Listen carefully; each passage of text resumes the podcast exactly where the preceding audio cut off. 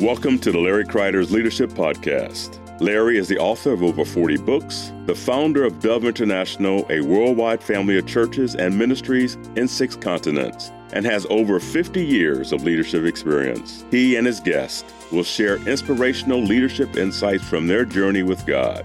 These insights, gleaned from serving leaders in many nations, will transform your life and leadership. For more information on Larry's books and resources, visit larrykreider.com. Welcome to the Larry Kreider Leadership Podcast. Great to have you with us again today, where we learn these small things about leadership that we can change or make a massive difference in our lives in the future. We tell the story behind the story. With me in the studio today is Joel and Marion Smucker. Welcome. Thank you. Thank you. You guys came the whole way from Cape Town, South Africa. We're That's going right. to hear about that, and we're going to hear your leadership journeys. We're going to. So you guys grew up in two different nations, uh, That's right. Okay. So Joel, you grew up here in America, right? Yep, that's right. With Pennsylvania in America. Lancaster County. Lancaster County, born and bred. Pennsylvania. Right. And Marion, you grew up in, In Nairobi. Nairobi, Kenya. Wow, that's a lot of space between those two places. That's We're going to hear your stories. We're going to start with you. Uh, it just tell us a bit about how you came to know the Lord. How did you come to know the Lord back in the day? Oh, I grew up in a Christian family. Wonderful. My dad and my mom were in Baptist church, Okay. and uh, I was I went to um, Sunday school, but Sure. I did not have a relationship. But Right. when I went to Machakos in high school, and I was 17, I had a relationship with the Lord, and Beautiful. the principal led me to the Lord. Really? Yeah. yeah. Machakos, that's a beautiful Yeah. place. I've been to Machakos. Love that place. yeah. Great. So you came to Christ then when you were in Machakos in school. Yes, Okay. at 17. Now let's go back to America here. Mm-hmm. Joel, how did you come to Christ? You grew up. Did you grow up in an Amish home? I grew up in an Amish home. That's right. Wow. So we have a Kenyan and an Amish here. I we got to hear how this all works. Okay. So tell me how you came to Christ. Um, as I said, I grew up in an Amish home, um, so there was always a God awareness there. Sure. Um, and then when I was, I think I was probably six or seven, there was a um, there was this thing called a Candy Cane Mailbox Bible Club that I used to get in the mail, and you'd color pictures Sure. and answer questions and send them back. And in that, there was a um, you know there was the, the, the plan of salvation was in that, and so that's the first time that I prayed the prayer of you know ask Jesus basically to to put me in the Lamb's Book of Life, as it said in that publication. So even though you grew up Amish, you really would have never had that experience before. uh, no, but at that time I was six years old, so Oh, okay, Yeah. okay, okay. All right. So God's meeting you both two different parts of the world. Now let's hear about your journey. How did you get? I mean, you come from two different parts of the world. How did you get to meet each other? How did that happen? So when I was 21, I Yeah. was so tired of being in my home country and I moved to South Africa. Okay, I was gonna go study there and look for work. okay, And in the process, I, I, I was working in a restaurant and one day I met um, Moran Shri. They walked in the restaurant. where I Maron was Sri working. Shank met you in a restaurant. Yes, and I was six six months in South Africa and I was looking for a church. Wow. And I remember that day I was so tired. I, I had had it. It was on a Sunday afternoon. They walk in, and in me I felt such a shift. You know, like there was something about them. And I went and I sat them down and I started talking to them.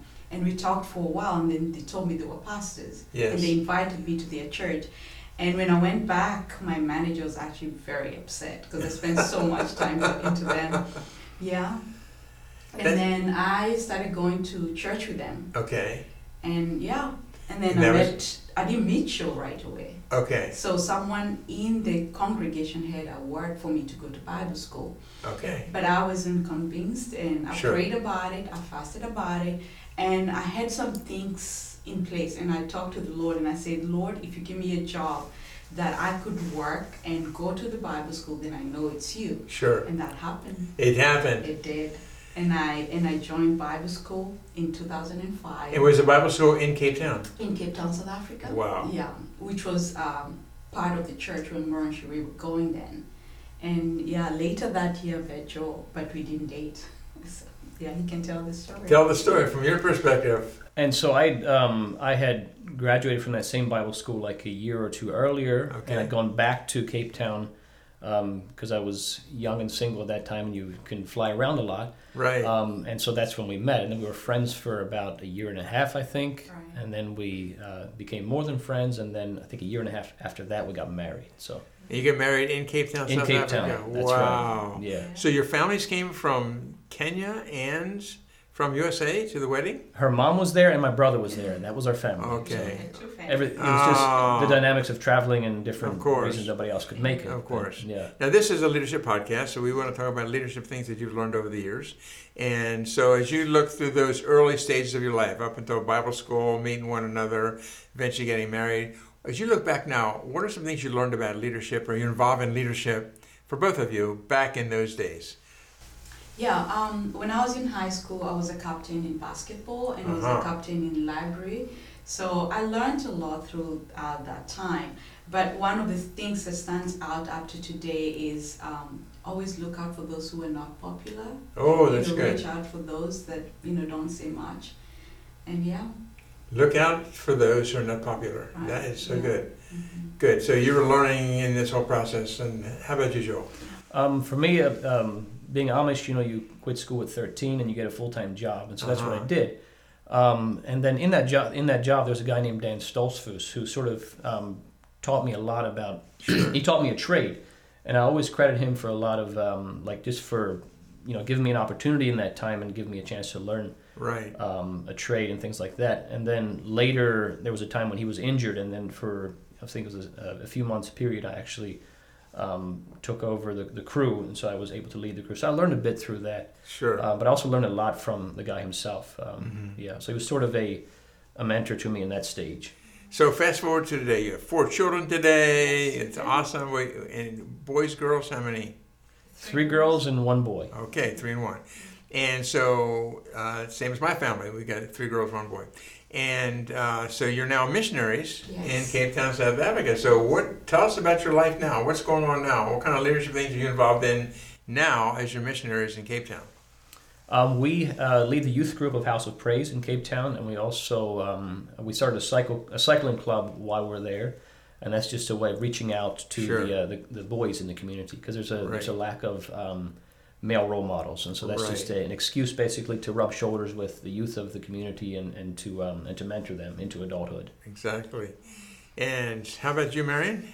We also are elders in the House of Praise. Okay. So yeah, we work mostly with families, and with the pandemic, we mostly meeting at home in smaller Sure. groups, and Yeah. that has been great. It has been so good. Yeah, small groups in Yeah. homes is a powerful way to learn leadership and to train leaders. Right. You know, first time I ever prophesied, I was with three people in a small group, and I was so scared and I was sweating. You know, but and there was two other people. If I mess it up, it's okay. You know, so that's we believe so much in small groups. You know, in the Bible, of course, they met publicly in house to house and small groups, and that's so important today. Also, Joe, you are a author. You've uh, helped write a book called Evolving Missions, compiled by Peter Bunton and Hilary Vargas. 24 voices from around the world reflecting on missions today, and you're one of those voices. So congratulations. That's right. Thank you. Yeah, that's great. If you want that book, that's on the show notes. By the way, I hope it's okay with you guys if we put your information on the show notes, you know, email address. If people want to get a hold of you, learn more about what God's doing with you, if they have any questions about leadership, uh, and also Dove Mission International and House of Praise and all those things that you're so so connected to. So obviously, part of leadership is building teams. Yeah. So as you look back and your various roles of leadership already, what stands out to you? What helped you to build a team? Did you always see the need for teams? Did you do things yourself at first? Some people just do it themselves and realize I can't do this myself. I need help. You know, how did they work for you? Either of you, how did they work for you? Okay, in the beginning, we, we, we sort of went and looked, and we were like, we were not sure what we were doing, but we obviously asked the leading of the Holy Spirit. Right. But also, um, we we had learned about looking for one son of peace. Good. And then you Luke 10. connect with the son of peace, and then they kind of lead you, you know. And Yes. that's how we started. And yeah, So I, you be specific about that. What did that look like when you did that? You found somebody who, the person of peace was somebody who had influence, right? yeah, someone who has influence in the area, or someone who is open to the gospel. Okay. And that's what we used. Tell us more. Um, it, it can be very difficult finding volunteers, as anybody knows. Um, Working in you know not working in a volunteer environment. That's right. Um, and so we felt specifically called to youth in, in Cape Town.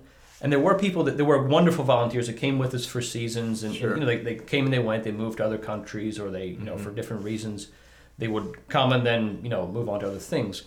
Um, but there were specific youth that we focused on. We sort of it was our strategy Um, if we found a youth that was um, had a good character, was faithful, and was willing to pour into other people, we'll basically put every opportunity we could in front of those youth and let them run with it. Okay. And so that actually now is our team. It's mostly youth that we've met when they were, you know, 16 Awesome. years old and things like that. So as, as you might have gathered, we don't really, um, we're working with youth, so it might be a bit different than working with adults. I, I don't really know. Sure. Um, I'm, I'm, I'm sorry, sorry, as far as leading youth compared to leading adults. Right. So currently, uh, the youth group and the, the cycling club is continuing, and it's being led by youth that are part of the team that were at one time just, you know, we met them when they were teenagers. So Okay. we've been very blessed by that. Yeah. Now, some somewhere in, in this whole journey, you got this idea from God that you're called to be missionaries. Yeah. Because you know you through school and we went, both went through Bible school and you do a lot of different things. You work in the restaurant, you know, and on and on. So how did that happen? How did you come to a place where you realized we're called to be missionaries? Did that happen before you were married? Did it happen as you were married? Uh, for me, I remember when I was 19, 18, and I was still new in the Christian faith. Yes. I remember uh, being in church and I was praying, and there's this verse in the Bible. I think it's in Proverbs that says, uh, "Make your make your vision plain and right." Yes, that's right. Your heart. It And I did that, and I was asking the Lord, so what is my vision? What is my mission in life? And I felt clearly saying that, you know, I will lead you to my people, to lead my people, or to serve my people. And I always walked with that as a youth, and I did not know how that would look like. And then I went to Bible school, and I continued to seek the Lord on that. And then I Mm-hmm. met Joe, and Joe, when we started dating, he told me that his mission is to be a missionary or work somewhere. Wow. And yeah, Wow. so, yeah. Yeah. So really, it was from Scripture. You know, Proverbs says, "Without a vision, people perish." Yeah. And I think it's the book of Habakkuk, chapter 2. It says, write the vision down, make it plain in tablets so you can run. Right, yeah, So it was the scripture that spoke to you yeah. uh, and kind of led you on the next part of your journey. How did it work for you, Joel? Um, I think I always sort of felt called to ministry. I think especially when I was um, 15 years old, I, I started going to my brother's church, and that's where I met the Holy Spirit, and that's where I started experiencing you know the things of God. right. Um, eventually, ended up in Bible school, and um, then eventually, I actually pastored a small church before we got married. Okay. Um, and then after we got married, our, our circumstances changed. Two months after being married, we came to the United States to visit for over Christmas and maybe Okay. a month or so longer. Yeah.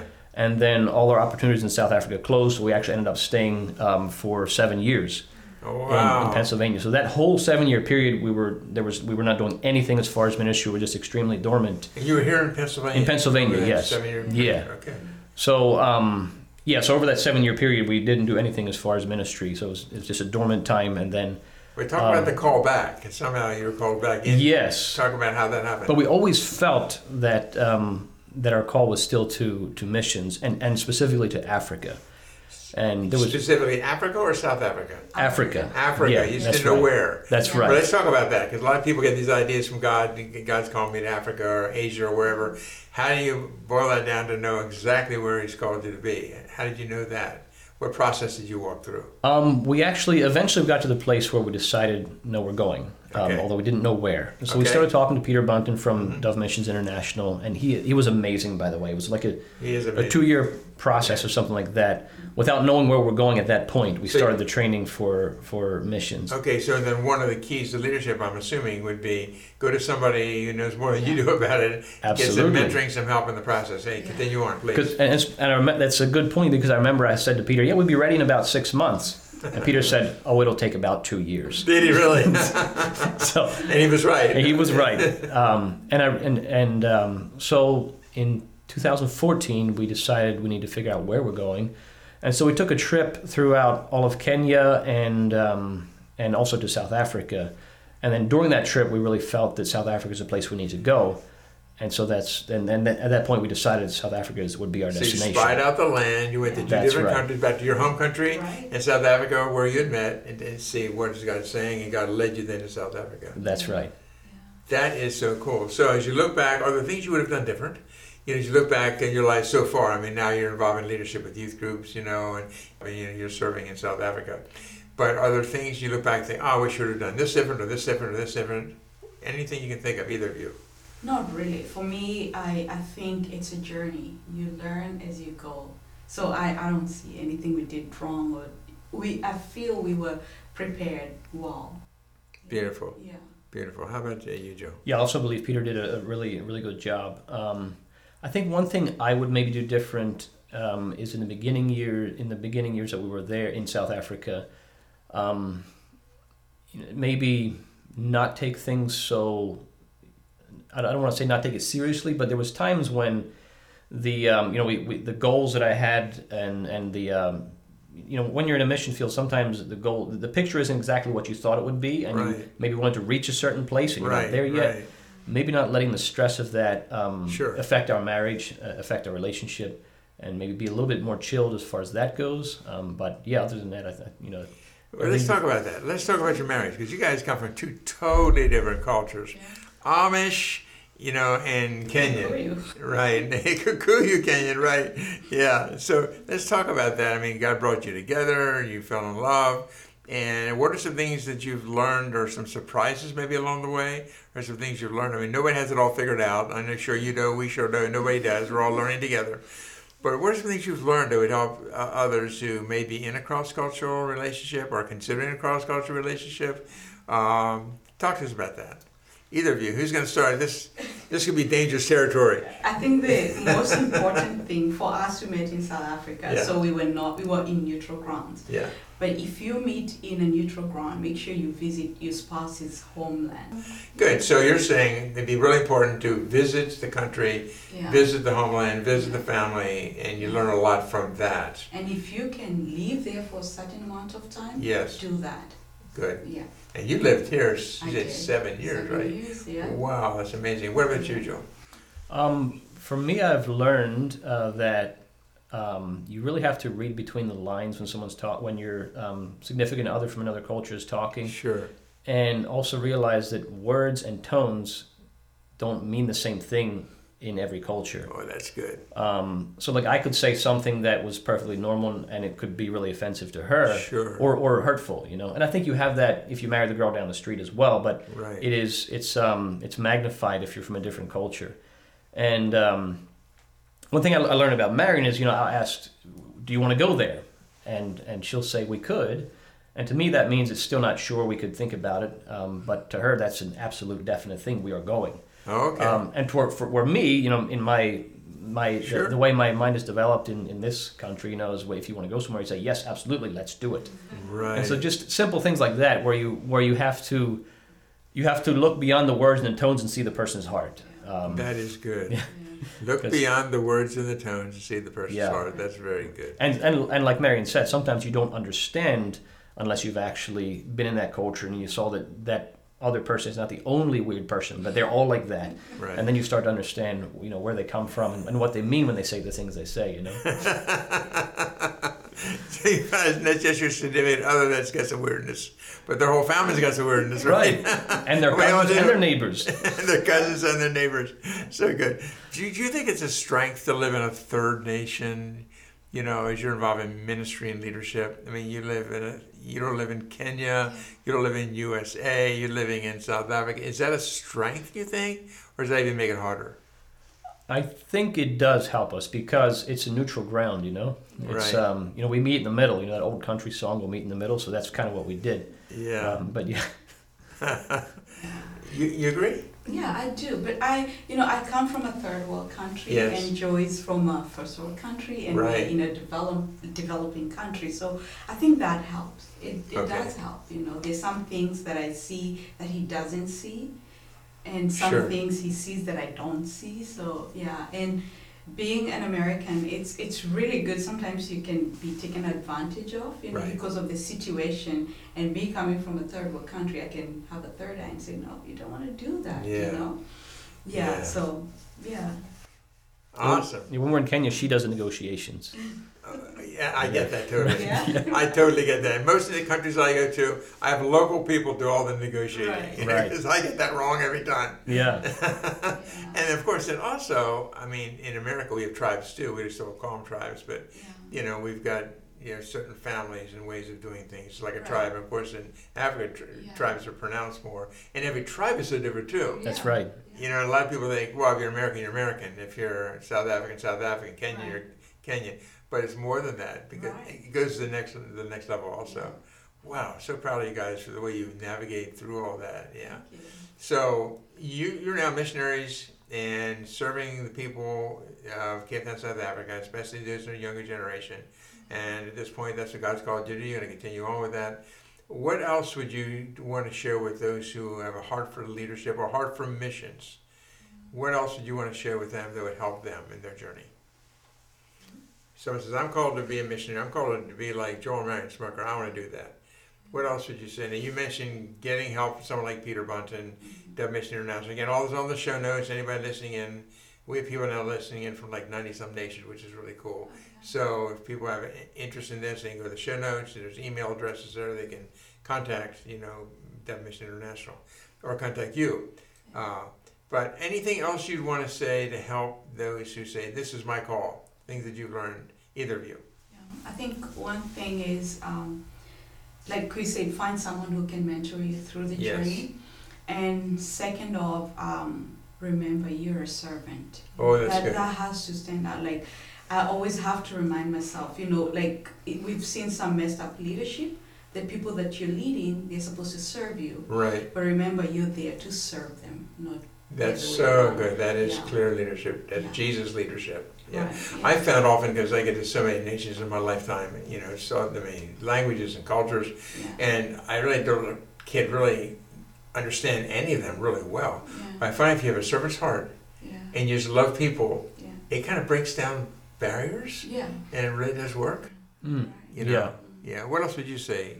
Would say Joel? I think um, a, a common mistake that a lot of um, potential missionaries make, and I was one of them, is that you go somewhere to um, to fix problems in the the, Oh, the, yeah. the nation or the culture, and you know you you do want to you know help and, and change things where you can, but I think that. Um, you know, maybe maybe more so if you're living in a country like America, where you know we're, we're sort of seen as advanced in many ways. Um, you know, rightly or wrongly, that's sometimes how people see it. And so you sort of think that you know we have all the answers, and it's it's really important to realize when you go to another country, the solutions that I have in my mind that I see would just work awesome here, doesn't always work. Right. Um, and so I think it's best when you go to just leave all of that behind and get there and, and work with the locals and then if down the road it, it seems like my solutions that I thought of before work, then you can um, then you can um, use them. But I think it's really important to work with the locals and Yeah. understand what works and what doesn't work, how the culture works, and things like that. Yeah. So at a certain point, you just got to show up and say, "I'm here to help," Yeah. but it doesn't have to be my ideas. Yeah. And I think that's really important. Good. So you've been involved in leadership for a while now. So what are some things you see today? You realize, oh, I didn't see it that way in the past, but I think today I want to lead differently than I would have in the past. You mentioned servant leadership already, and I think that's real key. Is there anything else you can think of that would help our listeners as they aspire to leadership? Um, for me, that, that I mean, this, this might not necessarily be uh, answering your question on point, but an important scripture for me has always been, uh, "Let this mind be in you, which is, which is also in Christ Jesus, who being in the form of God, Yes. thought it not robbery to be equal with God, but made himself of no reputation, and Yep. took and took the form of a servant, and became obedient unto death, Yes. even death on the cross."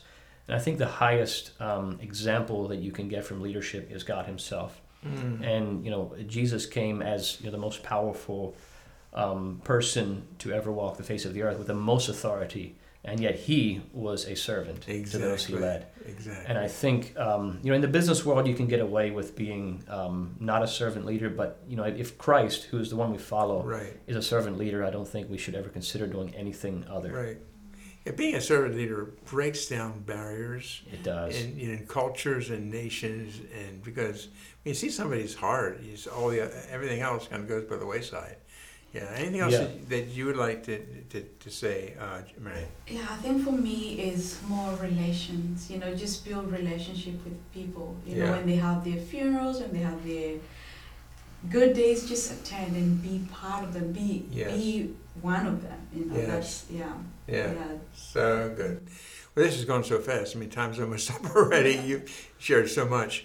Is there any anything, any last minute insights you would have? Say, I want to make sure I share this today uh, with anyone listening who's aspiring to leadership. Or I mean, some of our listeners are younger people aspiring to leadership. Some have been in leadership for many years, still saying because we're all learning. I mean, I'm in my 70s. I'm 71, and I'm still learning. Every chance I get, I meet new people. I want to learn from them. You know, I learned many years ago. I remember I was in New Zealand and I was asked to speak at a church, and there's this apostolic father who started this whole movement, and he was going to be at the service that night. And I couldn't wait to talk to him because I wanted to ask him all these questions. I'll never forget. We sat down, and he said, "Now, tell me, tell me what you've learned." He said, I, "He said, I just want to hear from you. Tell me what you've learned. Where did you learn? Where did you learn?" And I thought, that's why God has used this man. And he was just so open, so humble, and he was asking me. I was just some kid. I mean, I was young, a young leader, and so so uh, regardless of the age of people that are listening right now, anything else that you'd say, this is something that's really important I want to share with you. What else have you learned? Um, for myself, um, I, I strongly believe that in the body of Christ, your relationship in Christ and even just your personal relationship that you know that you've built over the years is more important than your organizational relationship. Boy, that's good. Um, and that has changed in the last while. But there was a time I think where you know what if you were in my church or if you were in my organization, we're friends, but once you know, right. you know. Um, so I think it's really important to um, to value people for who they are, yes, and not necessarily what they can add to an organization or, That's something like so that. good. And one thing I learned um, when I was young is to not, and I think especially so in the church, is to not get between people and the door. Um, if they're there, if they're there, let them be there by their own volition, by their own freedom, instead of us trying to corral them somehow. That's and, good. Um, and even though as a pastor, you know, sometimes we want to keep people safe. Right. And we want to, and, and for us, sometimes we see safety as, you know, here where we understand, we, we can, you know, you know, I, I think it comes out of a good motivation, but I think it's really important to, um, you know, to not, like I said, not get between people and the door in case the Lord leads them somewhere else. That's really good. Awesome, Marion. Any last minute insights? No, I think that's it. He said it well. He I said it well? Yeah, we we have learned that too. Yeah. If they, especially now we work with youth, they will come there for six months and they go. And I, I've learned to just believe that I've sowed some seeds and they Mhm. will grow and I don't have to see the fruit. So Yeah. yeah, just be, yeah, just release them when they need to go. Yeah. It's been so refreshing. You know, your story, uh, your story, Marion, of being in a restaurant and Merle Tree Shane coming into that restaurant and you being hungry for the next work of God in your life, you know, and that whole connection. That's just amazing. So it's for all of us. We just need to realize wherever we're at, it's being present and saying, Jesus, what are you doing here? We might think we're just there for, you know, for uh, a meal, Yeah. but God has there for another reason. Right. Yeah. And so appreciate your hearts, your spirits, and uh, appreciate the way you've worked so faithfully in House of Praise all these years, and also with Dove Mission International. And thank you for being one of the authors of this book, Evolving Missions, and uh, compiled by Peter Bunn and Hillary Vargas, 24 Voices. You're one of the 24 voices, Joel. That's right. And uh, great job on that. And this book is available. You get this wherever you buy books, or you get it from, uh, you can get that from the Dove International Store. So thank you for joining me today as we learn these small things that we can change, and you showed a lot of them in this mm-hmm. podcast that make a massive difference in people's lives in the future. So God bless you. Look forward to seeing you in Cape Town, South South Africa sometime again. All right. Thank So- you. So thank you for being on the podcast. God bless you both, and everyone listening in. Thank you. Check out the show notes, and we'll be back with a brand new podcast next week. God bless you. Thank you for listening to Larry Kreider's Leadership Podcast. If you want more information about any of Larry's books, daily devotionals, small group resources, or any other teachings, go to larrykreider.com.